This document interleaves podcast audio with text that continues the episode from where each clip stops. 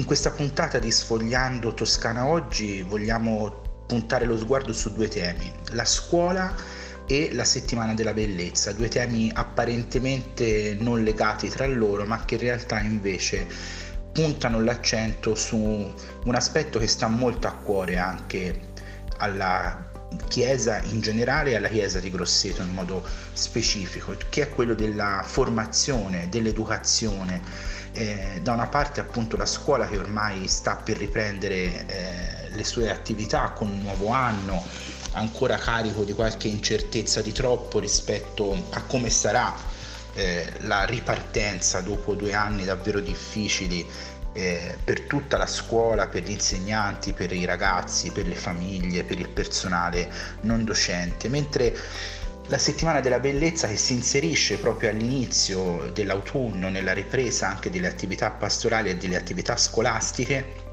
è questa grande opportunità, questo grande momento della diocesi di Grosseto per riflettere attraverso i linguaggi della, delle arti. Quest'anno il tema è l'infinito oltre la siepe e le, le siepi possono essere di tanti tipi. Eh, gli ostacoli della vita, tutto ciò che ci frena, che ci impedisce di, di, guardare oltre.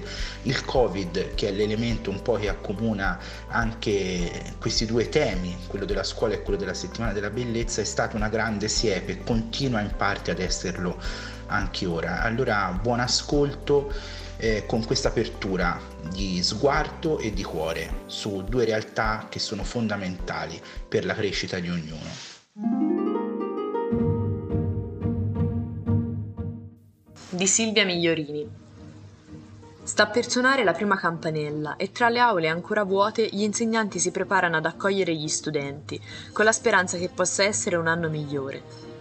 Avevamo pensato che le cose sarebbero andate meglio, molto meglio, e soprattutto che il timore di contagi e quarantene ci avrebbe finalmente liberati l'anima. Non è così, non è detto, almeno oggi, vista la diffusività della variante Delta e la situazione vaccinale, che sebbene a buon punto visto che il 70% della popolazione con più di 12 anni ha fatto l'anti-Covid-19, è comunque lontana dall'immunità di gregge. La scuola potrà aprire in sicurezza, ma ancora una volta con l'incubo per docenti ed alunni della didattica a distanza, Dopo un anno a singhiozzo tra scuola in presenza e in DAD si riparte. Con quali speranze, attese e prospettive? Sì, si riparte, afferma Paola Biondo, dirigente delle scuole Kelly, ma con una certezza di fondo. Anche l'anno scorso abbiamo lavorato e molto. I ragazzi hanno raggiunto gli obiettivi didattici prefissati, come si vede dai buoni risultati nelle prove invalsi, ma hanno sofferto molto per la mancanza della vita di scuola in presenza che abbiamo dovuto limitare fino al mese di maggio. Ebbene, si riparte esattamente da dove siamo rimasti prima delle vacanze estive, per chi le ha potute fare, si riparte con la consapevolezza che ci saranno sacrifici da sostenere, che molto dipende da ciascuno di noi, ma non tutto, e questo dobbiamo accettarlo e dobbiamo lottare solo per quello che possiamo modificare. La prospettiva è educare a questo tipo di lotta che ci fa abitare la realtà con coraggio e senza illusioni. L'anno trascorso a singhiozzo può aver influito sul rendimento degli studenti, sull'entusiasmo dei docenti, in una parola sulla scuola? Non parlerei di anno a singhiozzo, non è stato un anno di stop and go educativo. Abbiamo mantenuto saldo il ritmo del percorso formativo, anche se in modalità diverse, e questo ha dato la continuità a tutto l'anno scolastico. I ragazzi hanno avuto degli esiti differenti, come in tutti gli anni scolastici. La didattica digitale ha dei limiti, ma anche tanti vantaggi e potenzialità che vanno conservate ed esplorate sempre più a fondo. Il mondo digitale è contemporaneo a noi e lo sarà sempre di più, quindi anche l'entusiasmo dei docenti è stato proporzionale alla passione educativa di ciascuno. In sintesi, un anno diverso, esigente, faticoso, ma anche molto stimolante. La DAD è stata una misura di emergenza. In realtà, come si comprende dalle sue parole, è trasformata può trasformarsi in un'opportunità o in una nuova sfida per la scuola del futuro? Nonostante i problemi e le difficoltà, la DAD è sicuramente stata lo strumento che ha permesso di affrontare l'emergenza Covid nell'anno scolastico 2019-2020. L'anno scorso le scuole secondarie Kelly hanno inteso proseguire nell'innovazione del processo di insegnamento-apprendimento e hanno lavorato per trasformare la didattica a distanza della fase emergenziale in una vera didattica digitale integrata, cioè in una metodologia innovativa ed efficace, frutto di maturazione e sviluppo professionale. Quest'anno raccogliamo i frutti dell'esperienza senza avere, almeno ad oggi, la prospettiva di dover affrontare il forte peso della non presenza Sarà quindi una presenza con il supporto del digitale, perché la scuola del futuro comincia oggi, se ieri ci abbiamo lavorato. Se potesse, cosa consiglierebbe al Ministero dell'Istruzione per il buon funzionamento della scuola e per il suo futuro?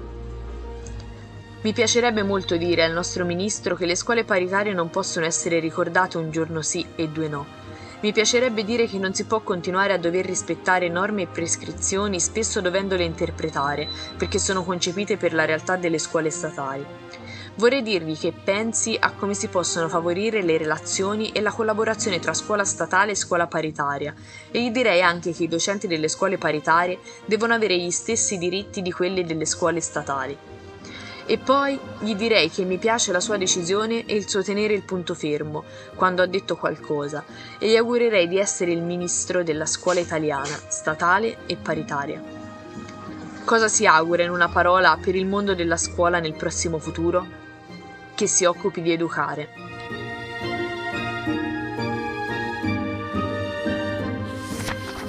Cercando l'infinito oltre la siepe la settimana della bellezza 2021 non solo si farà, ma tornerà anche al suo format consolidato, 30-31 ottobre e poi 3-7 novembre prossimi.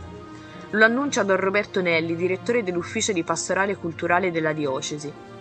Ci siamo molto interrogati nei mesi scorsi, aggiunge, su come offrire al nostro territorio l'occasione di un tempo in cui, partendo da un tema, poter riflettere sulla stagione della storia che l'umanità sta attraversando.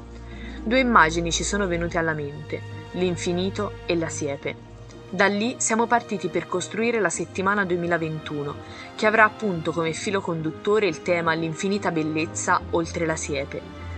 La siepe, continua Donnelly, rappresenta tutte le fragilità e i limiti che si frappongono alla nostra capacità di scorgere quella bellezza infinita che Sant'Agostino invoca nelle sue confessioni. Tardita mai bellezza infinita, Tardita mai bellezza tanto antica e tanto nuova, scrive struggendosi. Ebbene, il tempo che abbiamo vissuto e che non è ancora alle nostre spalle ci ha messo davanti tutto il peso della siepe, rappresentata dalla pandemia, dalle morti, dalla malattia, dal disagio sociale, dalle povertà. Ora vogliamo provare ad alzare lo sguardo per non dimenticare mai che la siepe non è l'ultima parola. L'ultima parola è l'infinita bellezza, che per noi cristiani ha un nome, Gesù. Ringrazio questa Chiesa per l'importante percorso avviato dal 2016 e che deve continuare con ancora più slancio, dice il Vescovo Giovanni. Come amo ripetere, per me la Chiesa funziona così. Io sono felice perché qualcuno mi ha parlato di Cristo. Sono felice di aver ricevuto l'annuncio e ho la responsabilità di consegnarlo a chi verrà dopo di me. L'essere felici di aver ricevuto è essenziale, perché non posso presentare il Vangelo col muso lungo. La bellezza è una via felice per riannunciare il Vangelo di oggi. La settimana della bellezza 2021 si strutturerà in due tempi. 30 e 31 ottobre con l'accoglienza del dipinto Madonna col bambino tra i santi Pietro e Sebastiano, replica del dipinto del Louvre attribuito alla bottega di Giovanni Bellini. L'opera fa parte, come già il tondo del Botticelli esposto nel 2020, della collezione privata di Gianfranco Luzzetti, a cui, dice Donnelli, non finiremo di dire grazie, perché sta aiutando il nostro territorio a riempire il proprio sguardo di bellezza, grazie alle opere donate per la Pinacoteca Collezione Luzzetti e alle opere che, già per il secondo anno consecutivo, ci mette a disposizione per un periodo di tempo. L'opera del Bellini sarà presentata e letta da Suor Maria Gloria Riva, storica dell'arte, monaca dell'adorazione eucaristica, che già in passato ha offerto il suo straordinario contributo alla settimana della bellezza. Dopo uno stacco di due giorni per celebrare la solennità dei santi e la memoria dei defunti, la settimana riprenderà il 3 novembre e proseguirà fino alla domenica 7. Il programma definitivo è in via di definizione e sarà reso noto nelle prossime settimane. La settimana della bellezza è organizzata dall'Ufficio per la pastorale culturale della diocesi di Grosseto e dalla Fondazione Crocevia con la coorganizzazione di Comune di Grosseto. Gode inoltre della collaborazione di altri uffici diocesani, in particolare l'ufficio scuola IRC, il servizio di pastorale giovanile, l'ufficio delle comunicazioni sociali. La settimana vede poi la collaborazione del quotidiano Avvenire con la sua rivista mensile Luoghi dell'Infinito, il cui ideatore e coordinatore è Giovanni Gazzaneo, che è anche presidente di Fondazione Crocevia della Fondazione Polo Universitario Grossetano, della Fondazione Grosseto Cultura, in modo particolare attraverso il Polo Espositivo Clarisse Arte e del MAM Museo Archeologico e d'Arte della Maremma. Quella del 2021 sarà la sesta edizione. L'iniziativa infatti è partita nel 2016 con la prima edizione dedicata al tema La bellezza della misericordia. Nel 2017 è stato scelto il tema La bellezza della speranza. Nel 2018 Il tuo volto io cerco. Nel 2019 La bellezza della parola. E nel 2020, seppure in un'edizione concentrata in due sole giornate, il tema Chi ama dona con gioia. Anche quest'anno fondamentale è il sostegno di sponsor che ormai si sono legati al festival, credendoci e dimostrandosi sensibili, pur in un momento non facile, a sostenere anche economicamente la cultura. E così la settimana 2021 può far conto, accanto all'impegno diretto di Diocesi e Fondazione Crocevia, anche del sostegno di Fondazione Bertarelli e Fondazione Derada Zocco Foundation come main sponsor e poi di Conad Grosseto, Nuova Solmine, Banca di Credito Cooperativo di Castagneto Carducci, Azienda Colle Massari, Consorzio di tutela Pecorino Toscano DOP, Cielo Verde Camping Village, Libreria Paoline, Farmacia La Rugginosa. Questo è Sfogliando Toscana Oggi, il podcast della diocesi di Grosseto. Continuate a seguirci. Noi vi ringraziamo e ringraziamo anche Alessandro Maffei che cura la parte tecnica, Michela Giannini che cura la grafica. E ci diamo appuntamento alla prossima puntata e seguiteci ancora sul nostro canale Dare voce alle parole